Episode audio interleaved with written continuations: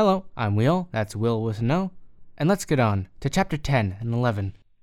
Chapter 10 When his servant entered, he looked at him steadfastly, and wondered if he had thought of peering behind the screen. The man was quite impassive, and waited for his orders. Dorian lit a cigarette, and walked over to the glass and glanced into it. He could see the reflection of Victor's face perfectly. It was like a placid mask of servility. There was nothing to be afraid of there, yet he thought it best to be on his guard. Speaking very slowly, he told him to tell the housekeeper that he wanted to see her, and then to go to the frame maker and ask him to send two of his men round at once. It seemed to him that as the man left the room, his eyes wandered in the direction of the screen, or was that merely his own fancy?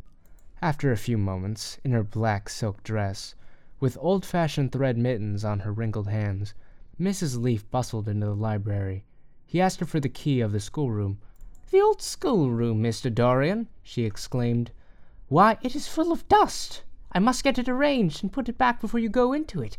It is not fit for you to see, sir. It is not, indeed. I don't want to put it straight, Leaf. I only want the key. Well, sir, you'll be covered in cobwebs if you go into it. Why, it hasn't been opened for nearly five years. Not since his lordship died. He winced at the mention of his grandfather. He had hateful memories of him. That does not matter, he answered. I simply want to see the place. That is all. Give me the key. And here is the key, sir, said the old lady, going over the contents of her bunch with tremulously uncertain hands. Here is the key. I'll have it off the bunch in a moment. But you don't think of living up there, sir, and you so comfortable here. No, no, he cried petulantly. Thank you, Leaf. That will do. She lingered for a few moments, and was garrulous over some detail of the household. He sighed, and told her to manage things as she thought best. She left the room, wreathed in smiles. As the door closed, Dorian put the key in his pocket, and looked around the room. His eye fell on a large purple satin coverlet, heavily embroidered with gold, a splendid piece of late seventeenth century Venetian work that his grandfather had found in a convent near Bologna. Yes, and that would serve to wrap the dreadful thing in. It had perhaps served often as a pall for the dead. Now it was to hide something that had a corruption of its own, worse than the corruption of death itself. Something that would breed horrors and yet would never die. What the worm was to the corpse, his sins would be to the painted image on the canvas. They would mar its beauty and eat away its grace. They would defile it and make it shameful. And yet the thing would still live on. It would be always alive. He shuddered and for a moment he regretted that he had not told Basil the true reason why he had wished to hide the picture away. Basil would have helped him to resist Lord Henry's influence, and the still more poisonous influences that came from his own temperament. The love that he bore him, for it was really love, had nothing in it that was not noble and intellectual. It was not that mere physical admiration of beauty that is born of the senses, and that dies when senses tire. It was such love as Michelangelo had known, and Montaigne, and Winckelmann, and Shakespeare himself. Yes, Basil could have saved him, but it was too late now. The past could always be annihilated. Regret, denial, or forgetfulness could do that. But the future was inevitable. There were passions in him that would find their terrible outlet, dreams that would make the shadow of their evil real. He took up from the couch the great purple and gold texture that covered it, and holding it in his hands, passed behind the screen. Was the face on the canvas viler than before? It seemed to him that it was unchanged, and yet his loathing of it was intensified. Gold hair, blue eyes, and rose red lips, they were all there. It was simply the expression that had altered. That was horrible in its cruelty. Compared to what he saw in it of censure or rebuke, how shallow Basil's reproaches about Sybil Vane had been! How shallow! And of what little account! His own soul was looking out at him from the canvas and calling him to judgment. A look of pain came across him, and he flung the rich pall over the picture. As he did so, a knock came to the door. He passed out as his servant entered. Persons are here, monsieur. He felt that the man must be got rid of at once. He must not be allowed to know where the picture was being taken to. There was something sly about him, and he had thoughtful, treacherous eyes. Sitting down at the writing table, he scribbled a note to Lord Henry, asking him to send around something to read, and reminding him that they were to meet at 8.15 that evening. Wait for an answer, he said, handing it to him, and show the men in here. In two or three minutes there was another knock, and Mr. Hubbard himself, the celebrated frame maker of South Audley Street, came in with a somewhat rough looking young assistant. Mr. Hubbard was a florid, red whiskered little man whose admiration for art was considerably tempered by the inveterate impecuniosity of most of the artists who dealt with him. As a rule, he never left his shop. He waited for the people to come to him, but he always made an exception in favor of Dorian Gray. There was something about Dorian that charmed everybody. It was a pleasure even to see him. What can I do for you, Mr. Gray? he said, rubbing his fat, freckled hands. I thought I would do myself the honor of coming round in person. I have just got a beauty of a frame, sir. Picked it up at a sale. Old Florentine. Came from Fonthill, I believe. Admirably suited for a religious subject, Mr. Gray. I am so sorry you've given yourself the trouble of coming round, Mr. Hubbard. I shall certainly drop in and look at the frame, though I don't go in much at present for religious art. But today I only want a picture carried to the top of the house for me. It is rather heavy, so I thought I would ask you to lend me a couple of your men. No trouble at all, Mr. Gray. I am delighted to be of any service to you. Which is the work of art, sir? This, replied Dorian, moving the screen back. Can you move it, covering and all, just as it is? I don't want it to get scratched going upstairs.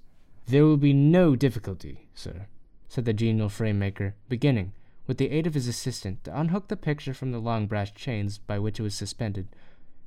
And now, where shall we carry it to, Mr. Gray? I will show you the way, Mr. Hubbard, if you will kindly follow me. Or perhaps you had better go in front. I am afraid that it is right at the top of the house. We will go up by the front staircase, as it is wider. He held the door open for them, and they passed out into the hall and began the ascent. The elaborate character of the frame had made the picture extremely bulky, and now and then, in spite of the obsequious protests of Mr. Hubbard, who had the true tradesman spirited dislike of seeing a gentleman doing anything useful, Dorian put his hand to it so as to help them. Something of a load to carry, sir, gasped the little man when they reached the top landing, and he wiped his shiny forehead. I'm afraid it is rather heavy, murmured Dorian, as he unlocked the door that opened into the room that was to keep for him the curious secret of his life and hide his soul from the eyes of men. He had not entered the place for more than four years, not, indeed, since he had used it first as a playroom when he was a child, and then as a study when he grew somewhat older. It was a large, well proportioned room, which had been specially built by the last Lord Kelso for the use of the little grandson, whom, for his strange likeness to his mother, and also for other reasons, he had always hated and desired to keep at a distance. It appeared to Dorian to have but little changed. There was a huge Italian cassone, with its fantastically painted panels and its tarnished gilt moldings, in which he had so often hidden himself as a boy. There the satin wood bookcase filled with his dog-eared schoolbooks.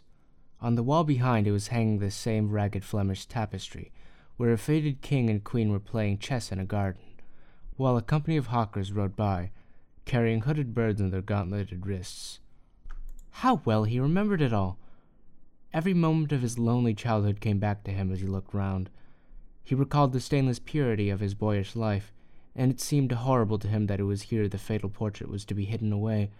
How little he had thought, in those dead days, of all that was in store for him! But there was no other place in the house so secure from prying eyes as this. He had the key, and no one else could enter it. Beneath its purple pall, the face painted on the canvas could grow bestial, sodden, and unclean. What did it matter? No one could see it. He himself would not see it. Why should he watch the hideous corruption of his soul? He kept his youth, that was enough. And, besides, might not his nature grow finer, after all? There was no reason that the future should be so full of shame. Some love might come across his life, and purify him, and shield him from those sins that seemed to be already stirring in spirit and in flesh, those curious unpictured sins whose very mystery lent him their subtlety and their charm. Perhaps, some day, the cruel look would have passed away from the scarlet sensitive mouth, and he might show to the world Basil Hallward's masterpiece. No, that was impossible.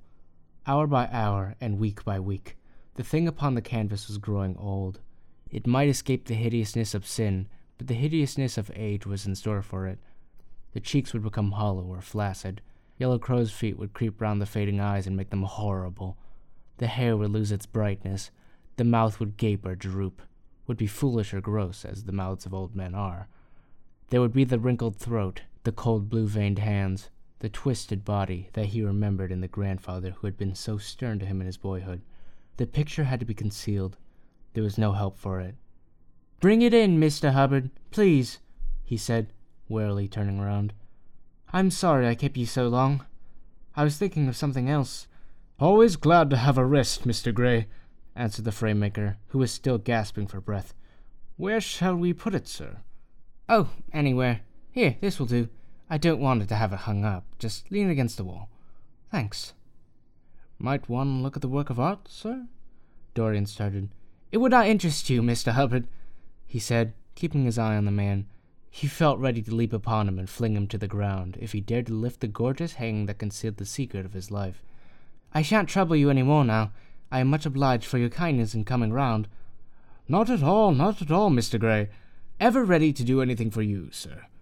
And Mr. Hubbard tramped downstairs, followed by the assistant, who glanced back at Dorian with a look of shy wonder in his rough, uncomely face.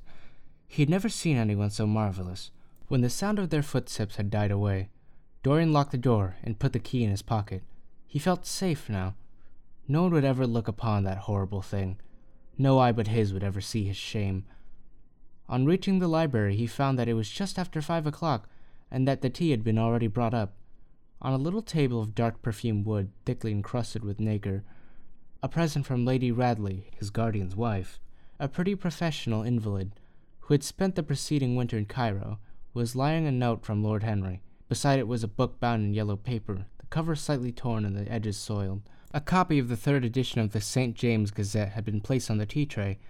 It was evident that Victor had returned.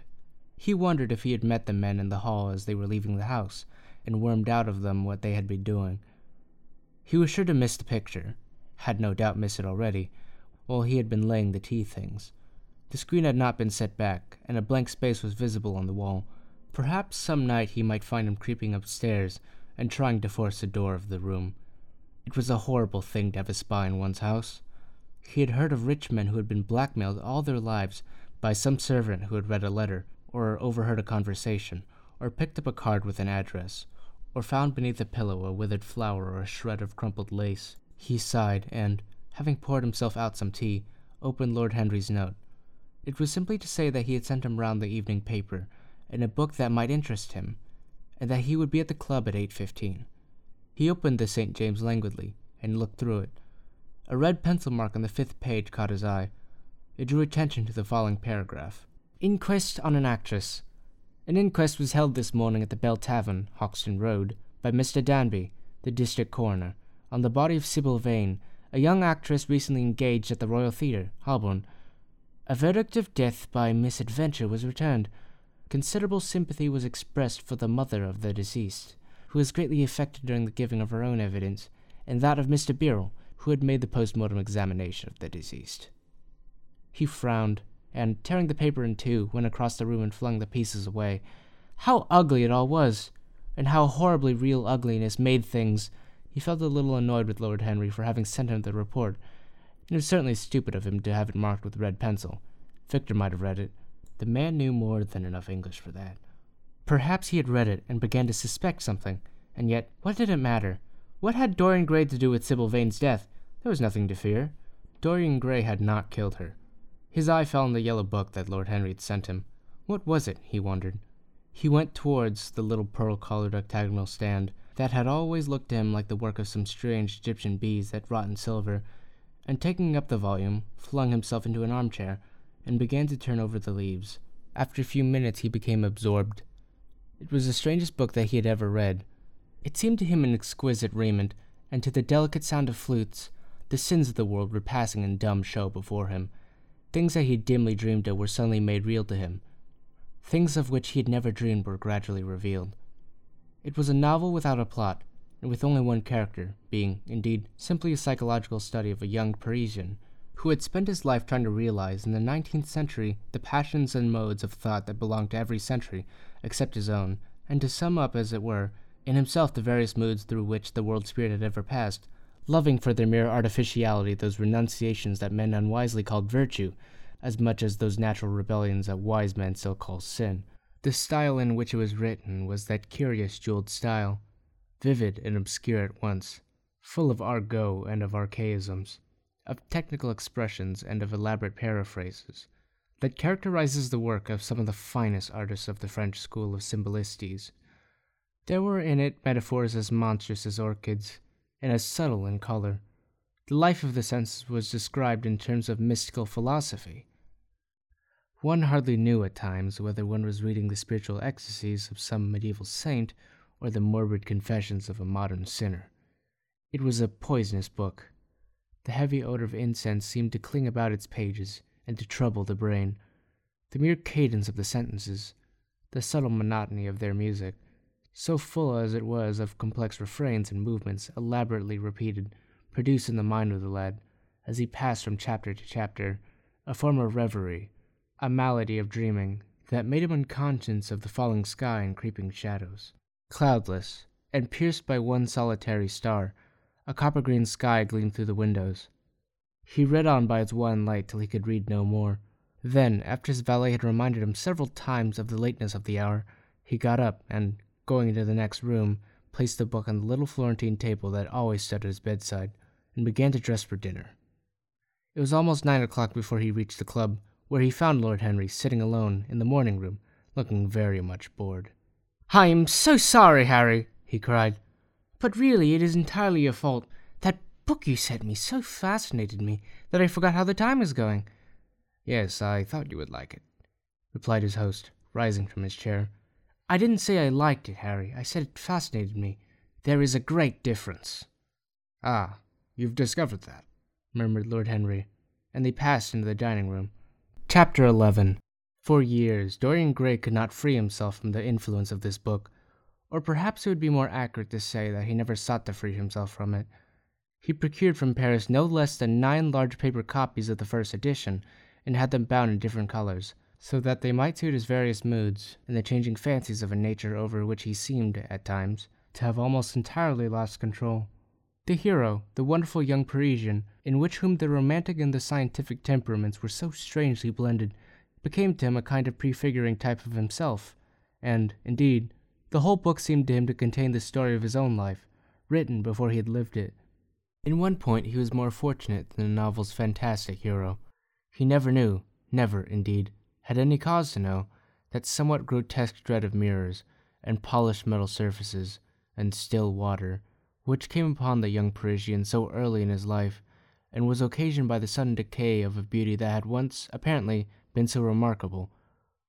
It was with an almost cruel joy, and perhaps in nearly every joy, as certainly in every pleasure, cruelty has its place, that he used to read the latter part of the book, with its really tragic, if somewhat overemphasized, account of the sorrow and despair of one who had himself lost what in others and in the world he had most dearly valued. For the wonderful beauty that had so fascinated Basil Hallward and many others besides him never seemed to leave him, even those who had heard the most evil things against him, and from time to time strange rumors about his mode of life crept through London and became the chatter of the clubs, could not believe anything to his dishonor when they saw him. He had always the look of someone who had kept himself unspotted from the world. Men who talked grossly became silent when Dorian Gray entered the room. There was something in the purity of his face that rebuked them. His mere presence seemed to recall to them the memory of the innocence that they had tarnished. They wondered how one so charming and graceful as he was could have escaped the stain of an age that was at once sordid and sensual. Often, on returning home from one of those mysterious and prolonged absences that gave rise to such strange conjecture among those who were his friends, or thought that they were so, he himself would creep upstairs to the locked room, open the door with the key that never left him now, and stand, with a mirror, in front of the portrait that Basil Hallward had painted of him looking now at the evil and aging face on the canvas, and now at the fair young face that laughed back at him from the polished glass. The very sharpness of the contrast used to quicken his sense of pleasure. He grew more and more enamored of his own beauty, more and more interested in the corruption of his own soul. He would examine with minute care, and sometimes with a monstrous and terrible delight, the hideous lines that seared the wrinkling forehead, or crawled around with the heavy, sensual mouth wondering sometimes which were the more horrible, the signs of sin or the signs of age.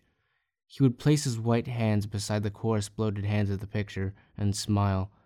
He mocked the misshapen body and the failing limbs, There were moments, indeed, at night when, lying sleepless in his own delicately scented chamber, ill-famed tavern near the docks, which, under an assumed name and in disguise, it was his habit to frequent, he would think of the ruin that he brought upon his soul, with a pity that was all the more poignant because it was purely selfish.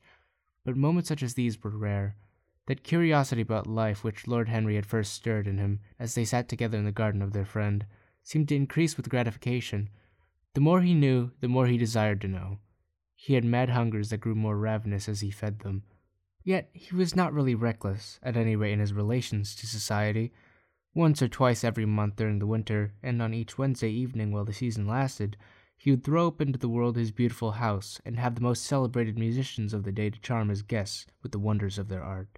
His little dinners, in the settling of which Lord Henry had always assisted him, were noted as much for the careful selection and placing of those invited as for the exquisite taste shown in the decoration of the table, with its subtle symphonic arrangements of exotic flowers and embroidered cloths, and the antique plate of gold and silver. Indeed, there were many, especially among the very young men, who saw, or fancied that they saw, in Dorian Gray the true realization of a type of which they had often dreamed of in Eton or in Oxford days, a type that was to combine something of the real culture of the scholar with all the grace and distinction and perfect manner of a citizen of the world. To them he seemed to be of the company of whom Dante describes as being sought to make themselves perfect by the worship of beauty. Like Gautier, he was one for whom the visible world existed. And certainly to him life itself was the first and the greatest of the arts, and for it all the other arts seemed to be but a preparation. Fashion, by which what is really fantastic becomes for a moment universal, and dandyism, which in its own way is an attempt to assert the absolute modernity of beauty, had, of course, their fascination for him. His mode of dressing, and the particular styles that from time to time he affected, had their marked influence on the young exquisites of the Mayfair balls and Pall Mall Club windows, who copied him in everything that he did, and tried to reproduce the accidental charm of his graceful, though to him only half serious, fopperies. For, while he was but too ready to accept the position that was almost immediately offered to him of his coming of age, and found, indeed, a subtle pleasure in the thought that he might really become to the London of his own day what to imperial Neronian Rome the author of Satyricon once had been, yet in his inmost heart he desired to be something more than a mere arbiter elegantiarum, to be consulted on the wearing of a jewel, or the knotting of a necktie, or the conduct of a cane. He sought to elaborate some new scheme of life that would have its reason philosophy and its ordered principles, in finding the spiritualizing of the senses its highest realization. The worship of the senses has often, and with much justice, has been decried, men feeling a natural instinct of terror about passions and sensations that seem stronger than themselves, and that they are conscious of sharing with the less highly organized forms of existence. But it appeared to Dorian Gray that the true nature of the senses has never been understood, and that they had remained savage and animal merely because the world had sought to starve them into submission or to kill them by pain, instead of aiming at making them elements of a new spirituality, of which a fine instinct for beauty was to be the dominant characteristic. As he looked back upon man moving through history, he was haunted by a feeling of loss. So much had been surrendered, and to such little purpose. There had been mad wilful rejections, monstrous forms of self torture and self denial, whose origin was fear, and whose result was a degradation infinitely more terrible than that fancied degradation from which, in their ignorance, they had sought to escape. Nature, in her wonderful irony, driving out the anchorite to feed with the wild animals of the desert, and giving to the hermit the beasts of the field as his companions. Yes, there was to be, as Lord Henry had prophesied, a new hedonism that was to recreate life, and to save it from that harsh, uncomely Puritanism that is having, in our own day, its curious revival. It was to have its service of the intellect, certainly, yet it was never to accept any theory or system that would involve the sacrifice of any mode of passionate experience. Its aim, indeed, was to experience itself, and not the fruits of experience, sweet or bitter as they may be, of the asceticism that deadens the senses, as of the vulgar profligacy that dulls them. It was to know nothing, but it was to teach men to concentrate upon the moments of a life that is itself but a moment. There are few of us who have not sometimes wakened before dawn, either after one of those dreamless nights that makes us almost enamored of death, or one of those nights of horror and misshapen joy, when through the chambers of the brain sweep phantoms more terrible than reality itself, an instinct with that vivid life that lurks in all grotesques, and that lends to the Gothic art its enduring vitality. This art being, one might fancy, especially the art whose minds had been troubled with the malady of reverie. Gradually white fingers creep through the curtains, and they appear to tremble. In black fantastic shapes, dumb shadows crawl into the corners of the room, and crouch there. Outside there is a stirring of birds among the leaves, or the sound of men going forth to their work, or the sigh and the sob of the wind coming down from the hills, and wandering round the silent house, as though it feared to wake the sleepers, and yet must needs call forth sleep from her purple cave. Veil after veil of thin dusky gauze is lifted, and by degrees the forms and colors of things are restored to them, and we watch the dawn remaking the world in its antique pattern. The wan mirrors get back their mimic life. The flameless tapers stand where we had left them, and beside them lies the half cut book that we had been studying, or the wired flower that we had worn at the ball, or the letter we had been afraid to read, or that we have read too often. Nothing seems to us changed. Out of the unreal shadows of the night comes back the real life we had known. We have to resume it where we had left off, and there steals over a terrible sense of necessity for the continuance of energy in the same wearisome round of stereotyped habits, or a wild longing, as it may be, that our eyelids might open some morning upon a world that had been refashioned anew in the darkness for our pleasure, a world which things would have fresh shapes and colors, and be changed, or have other secrets, a world in which the past would have little or no place, or survive, at any rate, in no conscious form of obligation or regret, the remembrance of even joy having its bitterness, and the memories of pleasure their pain. It was the creations of such worlds as these that seemed to Dorian Gray to be the true object, or amongst the true objects of life. And in his search for sensations that would be at once new and delightful, and possess that element of strangeness that is so essential to romance, he would often adopt certain modes of thought that he knew to be really alien to his nature, abandon himself to their subtle influences, and then, having, as it were, caught their color and satisfied his intellectual curiosity, leave them with that curious indifference that is not incompatible with a real ardor of temperament, and that, indeed, according to certain modern psychologists, is often a condition of it. It was rumored of him once that he was about to join the Roman Catholic communion, and certainly the Roman ritual had always a great attraction for him. The daily sacrifice, more awful really than all the sacrifices of the antique world, stirred him as much by its superb rejection of the evidence of the senses as by the primitive simplicity of its elements and the eternal pathos of the human tragedy that it sought to symbolize. He loved to kneel down on the cold marble pavement and watch the priest, in his stiff large vestment, slowly and with white hands moving aside the veil of the tabernacle, or raising aloft the jeweled lantern shaped monstrance with that pallid wafer that at times, one fain think, is indeed the panis celestis, the bread of angels, or robed in the garments of the passion of Christ, breaking the host into the chalice and smiting his breast for his sins. The fuming censers that the grave boys in their lace and scarlet tossed into the air like great gilt flowers had their subtle fascination for him. As he passed out, he used to look with wonder at the black confessionals, and longed to sit in the dim shadow of one of them and listen to men and women whispering through the worn grating of the true story of their lives. But he never fell into the error of arresting his intellectual development by any formal acceptance of creed or system or of mistaking for a house in which to live an inn that is but suitable for the sojourn of a night, or for a few hours of a night in which there are no stars and the moon is in travail. Mysticism, with its marvelous power of making common things strange to us, and the subtle antinomianism that always seems to accompany it, moved him for a season.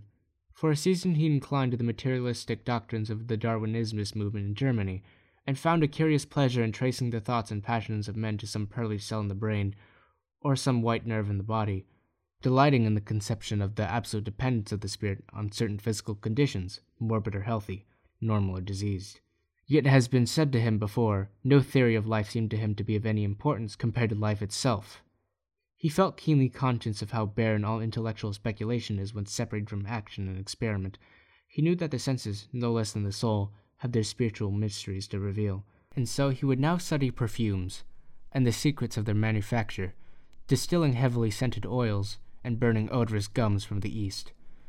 He saw that there was no mood of the mind that had not its counterpart in the sensuous life, and set himself to discover their true relations, wondering what there in frankincense that made one mystical, and in ambergris that stirred one's passions, and in violets that woke the memory of dead romances, and in musk that troubled the brain, and in champak that stained the imagination, and seeking often to elaborate a real psychology of perfumes and to estimate the several influences of sweet smelling roots, and scented pollen laden flowers, or aromatic balms, and of dark and fragrant woods, of spikenard that sickens, of hovenia that makes men mad, and of aloes that are said to be able to expel melancholy from the soul. At another time he devoted himself entirely to music, and in a long latticed room, with a vermilion and gold ceiling and walls of olive green lacquer, He used to give curious concerts, in which mad gypsies tore wild music from little zithers, or grave yellow-shawled Tunisians plucked at the strange strings of monstrous lutes, while grinning negroes beat monotonously upon copper drums, and, crouching upon scarlet mats, slim turbaned Indians blew through long pipes of reed or brass, and charmed, or feigned to charm, great hooded snakes and horrible horned adders. The harsh intervals and shrill discords of barbaric music stirred him at times when Schubert's Grace and Chopin's Beautiful Sorrows and the mighty harmonies of Beethoven himself fell unheeded on his ear. He collected together from all parts of the world the strangest instruments that could be found, either in the tombs of dead nations or among the few savage tribes that have survived contact with Western civilizations, and loved to touch and try them. He had the mysterious Juruparis of the Rio Negro Indians, that women are not allowed to look at, that even youths may not see till they have been subjected to fasting and scourging, and the earthen jars of Peruvians that have the shrill cries of birds, and flutes of human bones such as Alfonso de Ovalle heard in Chile, and the sonorous green jaspers that are found near Cuzco and give forth a note of singular sweetness. He had painted gourds filled with pebbles that rattled when they're shaken, the long clarin of the Mexicans, into which the performer does not blow, but through which he inhales the air, the harsh dur of the Amazon tribes, that is sounded by sentinels who sit all day long in high trees, and can be heard, it is said, at a distance of three leagues. The teponaztli, that has two vibrating tongues of wood, and is beaten with sticks that are smeared with an elastic gum obtained from the milky juice of plants. The yotl bells of the Aztecs, that are hung in clusters like grapes, and a huge cylindrical drum, covered with the skins of great serpents, like the one that Bernal Diaz saw when he went with Cortez into the Mexican temple, and of whose doleful sound he has left us so vivid a description. The fantastic character of these instruments fascinated him, and he felt a curious delight in the thought that art, like nature, has her monsters, things of bestial shape and with hideous voices. Yet after some time he wearied of them, and would sit in his box at the opera, either alone or with Lord Henry, listening in rapt pleasure to Tannhauser, and seeing in the prelude to that great work of art a presentation of the tragedy of his own soul. On one occasion he took up the study of jewels, and appeared at a costume ball as Anne Joyeuse, Admiral of France, in a dress covered with 560 pearls. This taste enthralled him for years, and, indeed, may be said never to have left him. He would often spend a whole day settling and resettling in their cases the various stones that he had collected, such as the olive green chrysoberyl that turns red by lamplight, the cymophane with its wire like line of silver, the pistachio colored peridot, rose pink and wine yellow topazes, carbuncles of fiery scarlet with tremulous four rayed stars, flame red cinnamon stones, orange and violet spinels, and amethysts with their alternate layers of ruby and sapphire. He loved the red gold of sunstone, and the moonstone's pearly whiteness, and the broken rainbow of the milky opal. He had procured from Amsterdam three emeralds of extraordinary size and richness of color, and had a turquoise de la Vieille Roche that was the envy of all the connoisseurs. He discovered wonderful stories, also, about jewels. In Alfonso's Clericalis Disciplina, a serpent was mentioned with eyes of real jacinth, and in the romantic history of Alexander, the conqueror of Emathia was said to have found in the Vale of Jordan snakes with collars of real emeralds growing on their backs. There is a gem in the brain of the dragon, Philostratus told us, and by the exhibition of golden letters in a scarlet robe, the monster could be thrown into a magical sleep and slain. According to the great alchemist Pierre de Boniface, the diamond rendered a man invisible, and the agate of India made him eloquent. The cornelian appeased anger, and the hyacinth provoked sleep, and the amethyst drove away the fumes of wine. The garnet cast out demons, and the hydropicus deprived the moon of her color. The selenite waxed and waned with the moon, and the meloceus, that discovers thieves, could be affected only by the blood of kids. Leonardus Camillus had seen a white stone taken from the brain of a newly killed toad that was a certain antidote against poison. The bezoar that was found in the heart of Arabian deer was a charm that could cure the plague, in the nests of Arabian birds was the aspilates that, according to Democritus, kept away from any danger by fire. The king of Ceylon rode through his city with a large ruby in his hand at the ceremony of his coronation. The gates of the palace of John the priest were made of sardius, with the horn of the horned snake and rod, so that no man might bring poison within. Over the gable were two golden apples, in which there were two carbuncles, so that the gold might shine by day and the carbuncles by night.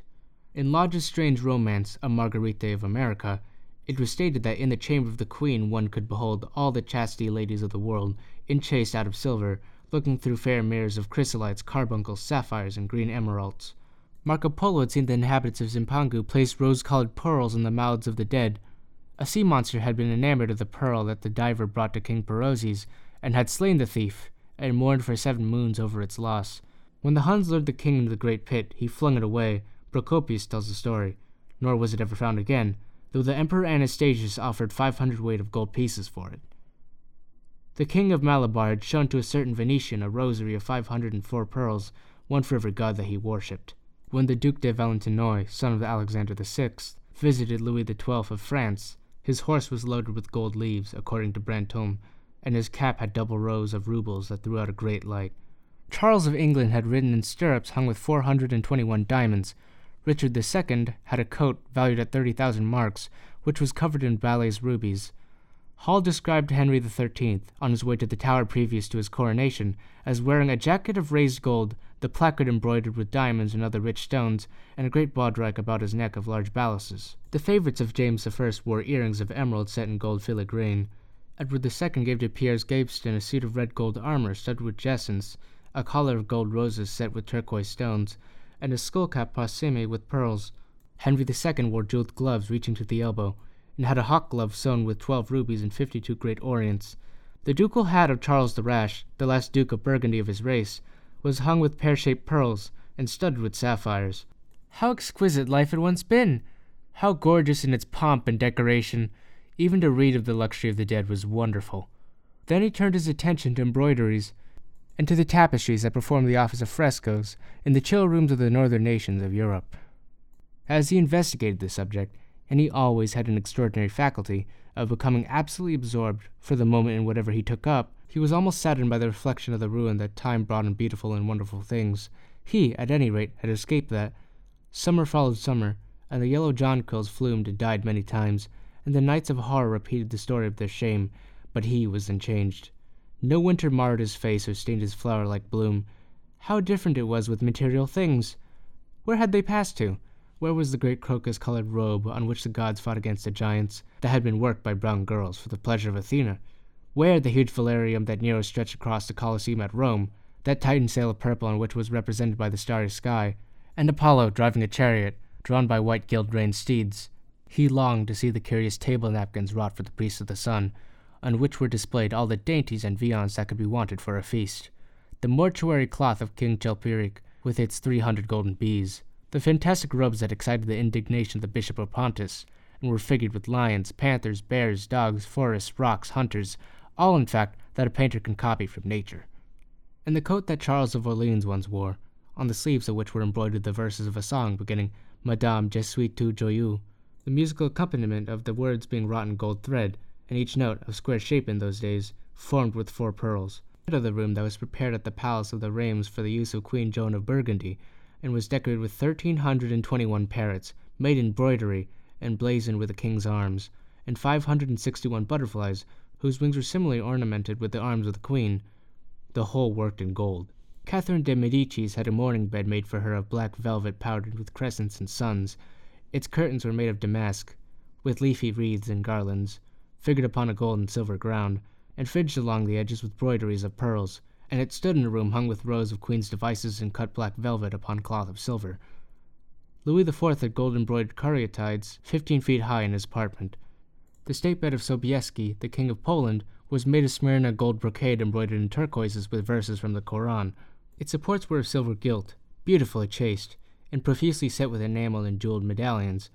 It had been taken from the Turkish camp before Vienna, and the standard of Mohammed had stood beneath the tremulous gilt of his canopy. And so, for a whole year, he sought to accumulate the most exquisite specimens they could find of textile and embroidered work, getting the dainty Delhi muslins, finely wrought with gold thread palmates, and stitched over with iridescent beetles' wings, the Dhaka gauzes, that from their transparency are known from the East as woven air and running water and the evening dew, strange figured cloths from Java, elaborate yellow Chinese hangings, books bound in tawny satins or fair blue silks, and wrought with fleur de lis, birds and images, veils of lacis worked in Hungary point, Sicilian brocades, and stiff Spanish velvets, Georgian work with its gilt coins, and Japanese Foukousas with their green toned golds and their marvelously plumaged birds. He had a special passion, also, for ecclesiastical vestments, as indeed he had for everything connected with the service of the church. In the long cedar chests that lined the west gallery of his house, he had stored away many rare and beautiful specimens of what is really the raiment of the bride of Christ, who must wear purple and jewels and fine linen, that she may hide the pallid macerated body that is worn by the suffering that she seeks for, and wounded by self inflicted pain. He possessed a gorgeous cope of crimson silk and gold thread damask, figured with a repeating pattern of golden pomegranates, set in six petaled formal blossoms, beyond which on either side was the pineapple device wrought in seed pearls. The orphreys were divided into panels representing scenes from the life of the Virgin, and the coronation of the Virgin was figured in colored silks upon the hood. This was Italian work of the fifteenth century. Another cope was of green velvet, embroidered with heart shaped groups of acanthus leaves, from which spread long stemmed white blossoms, the details of which were picked out with silver thread and colored crystals. The Morse bore a seraph's head in gold thread raised work. The orphreys were woven in a diaper of red and gold silk, and were starred with medallions of many saints and martyrs, among whom was Saint Sebastian. He had chasubles, also, of amber colored silk, and blue silk, and gold brocade, and yellow silk damask and cloth of gold, figured with representations of the Passion and Crucifixion of Christ, and embroidered with lions and peacocks and other emblems, dalmatics of white satin and pink silk damask, decorated with tulips and dolphins and fleur de lis, altar frontals of crimson velvet and blue linen, and many corporals, chalice veils, and sudaria. In the mystic offices to which such things were put, there was something that quickened his imagination. For these treasures, and everything that he collected in his lovely house, were to be to him means of forgetfulness, modes by which he could escape, for a season, from the fear that seemed to him at times to be almost too great to be borne. Upon the walls of the lonely locked room where he had spent so much of his boyhood, he had hung with his own hands a terrible portrait whose changing features showed him the real degradation of his life, and in front of it had draped a purple and gold pall as a curtain.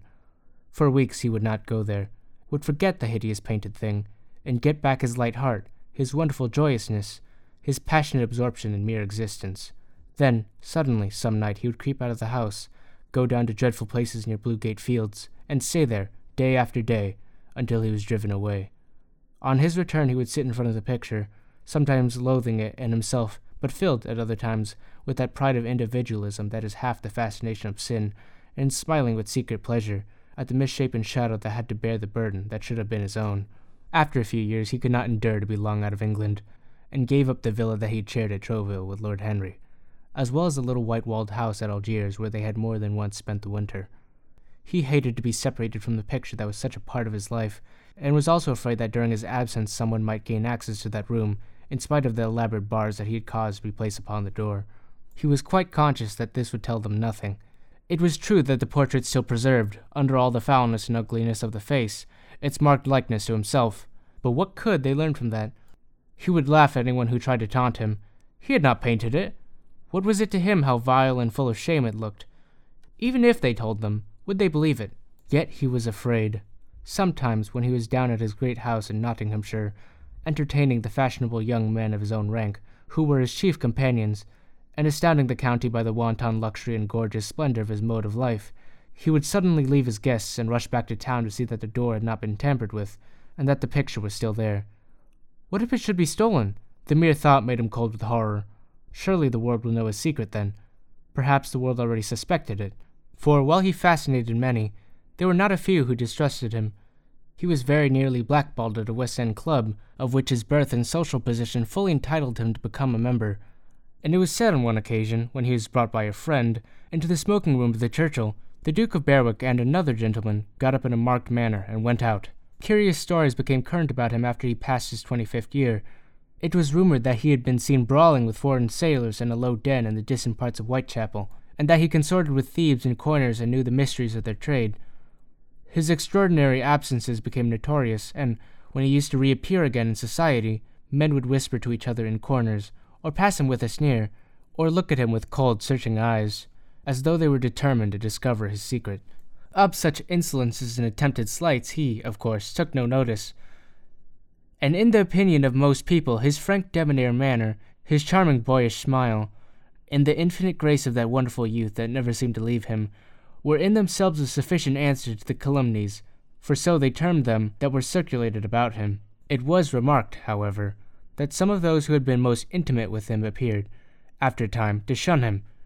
Women who had wildly adored him, and for his sake had braved all social censure and set convention at defiance, were seen to grow pallid with shame or horror if Dorian Gray entered the room. Yet these whispered scandals only increased, in the eyes of many, his strange and dangerous charm. His great wealth was a certain element of security. Society, civilized society at least, is never very ready to believe anything to the detriment of those who are both rich and fascinating.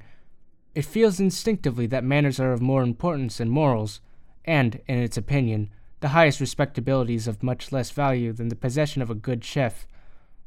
And, after all, it is a very poor consolation to be told that the man who has been given one a bad dinner, or a poor wine, is irreproachable in his private life.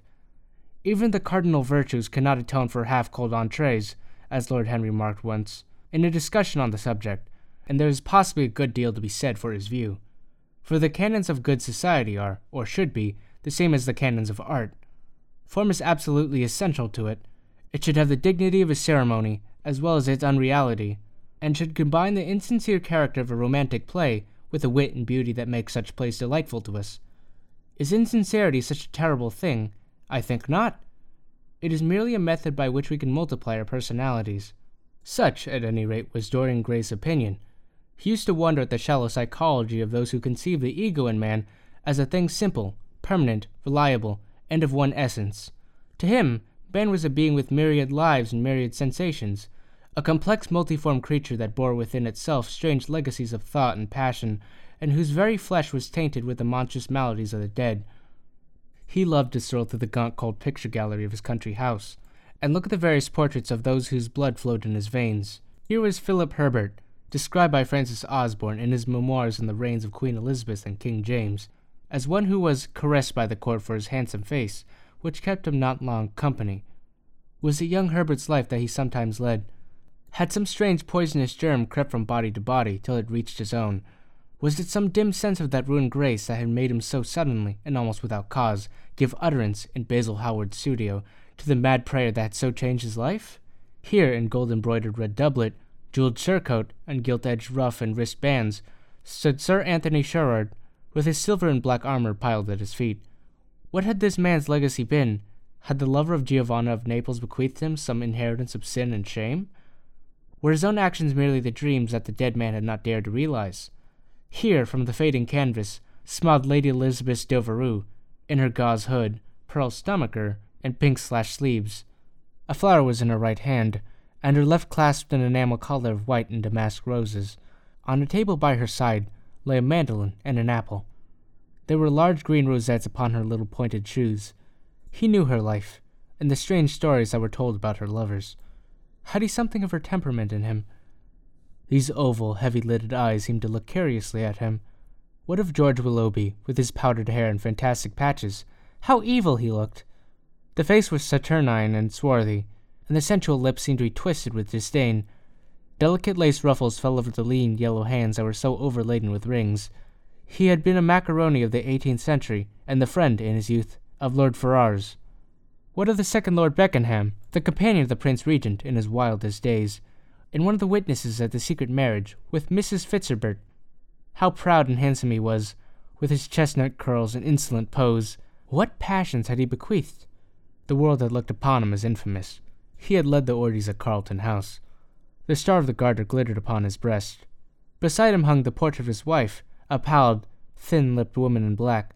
Her blood also stirred within him. How curious it all seemed! And his mother, with her Lady Hamilton face, and her moist wine dashed lips. He knew what he got from her. He had got from her his beauty, and his passion for the beauty of others. She laughed at him in her loose bacchante dress. There were vine leaves in her hair. The purple spilled from the cup she was holding. The carnations of the painting had withered, but the eyes were still wonderful in their depth and brilliancy of color. They seemed to follow him wherever he went. Yet one had ancestors in literature, as well as in one's own race. Near her, perhaps, in type and temperament, many of them, and certainly with an influence of which one was more absolutely conscious. There were times when it appeared to Dorian Gray that the whole of history was merely the record of his own life, not as he had lived it in act and circumstance, but as his imagination had created it for him, as it had been in his brain and his passions. He felt that he had known them all, those strange, terrible figures that had passed across the stage of the world and made sin so marvelous, and evil so full of subtlety. It seemed to him that in some mysterious way their lives had been his own. The hero of the wonderful novel that had so influenced his life had himself known this curious fancy. In the seventh chapter, he tells how, crowned with laurel, lest lightning might strike him, he had sat, as Tiberius, in a garden at Capri, reading the shameful books of Elephantis, while dwarves and peacocks strutted round him, and the flute player mocked the swinging of the censer, and, as Caligula, had caroused with the green shirted jockeys in their stables, and supped in an ivory manger, with a jewel front-lidded horse, and, as Domitian, had wandered through a corridor lined with marble mirrors, looking round with haggard eyes for the reflection of the dagger that was to end his days, and sick with that ennui, that terrible tedium vitae, that comes on to those whom life denies nothing, and had peered through a clear emerald at the red shambles of the circus, and then, in a litter of pearl and purple drawn by silver-shod mules, been carried through the streets of pomegranates to a house of gold, and heard men cry on Nero Caesar as he passed by, and, as Elagabalus, had painted his face with colors, and plied the distaff among the women, and brought the moon from Carthage, and given her in mystic marriage to the sun. Over and over again, Dorian used to read this fantastic chapter, and the two chapters immediately following, in which, as in some curious tapestries or cunningly wrought enamels, were pictured the awful and beautiful things of whom vice and blood and weariness had made monstrous or mad. Filippo, Duke of Milan, who slew his wife, and painted her lips with the scarlet poison, that her lover might suck death from the dead thing he had fondled. Pietro Barbi, the Venetian, known as Paul Second, who sought in his vanity to assume the title of Formosus, and whose tiara, valued at two hundred thousand florins, was bought at the price of a terrible sin. Gian Maria Visconti, who used hounds to chase living men, and whose murdered body was covered with roses by a harlot who had loved him. The Borgia on his white horse, with fratricide riding beside him, and his mantle stained with the blood of Perotto, Pietro Riario, the young Cardinal Archbishop of Florence, child and minion of Sixtus IV, whose beauty was equalled only by his debauchery, and who received Lenore of Aragon in a pavilion of white and crimson silk, filled with nymphs and centaurs, and gilded a boy that he might serve at the feast as Ganymede or Hylas. Ezzelin, whose melancholy could be cured only by the spectacle of death, and who had a passion for red blood, as other men have for red wine. The son of the fiend, as was reported, and one who had cheated his father at dice when gambling with him for his own soul. Giambattista Cibo, who in mockery took the name of the innocent, and into whose torpid veins the blood of three lads were infused by a Jewish doctor. Sigismondo Malatesta, the lover of Isotta, and the lord of Rimini, whose effigy was burned at Rome as the enemy of God and man, who strangled Polissena with a napkin and gave poison to Ginevra d'Este in a cup of emerald, and in honor of a shameful passion built a pagan church for Christian worship. Charles VI, who had so wildly adored his brother's wife that a leper warned him of the insanity that was coming on him, and who, when his brain had sickened and grown strange, can only be soothed by Saracen cards painted with the images of love and death and madness, and, in his trimmed jerkin and jeweled cap and acanthus like curls, Grifonetto Baglioni, who slew Astorre with his bride, and Simonetto with his page, and whose comeliness was such that, as he lay dying in the yellow piazza Perugia, those who had hated him could not choose but weep, and Atalanta, who had cursed him, blessed him. There was a horrible fascination in them all.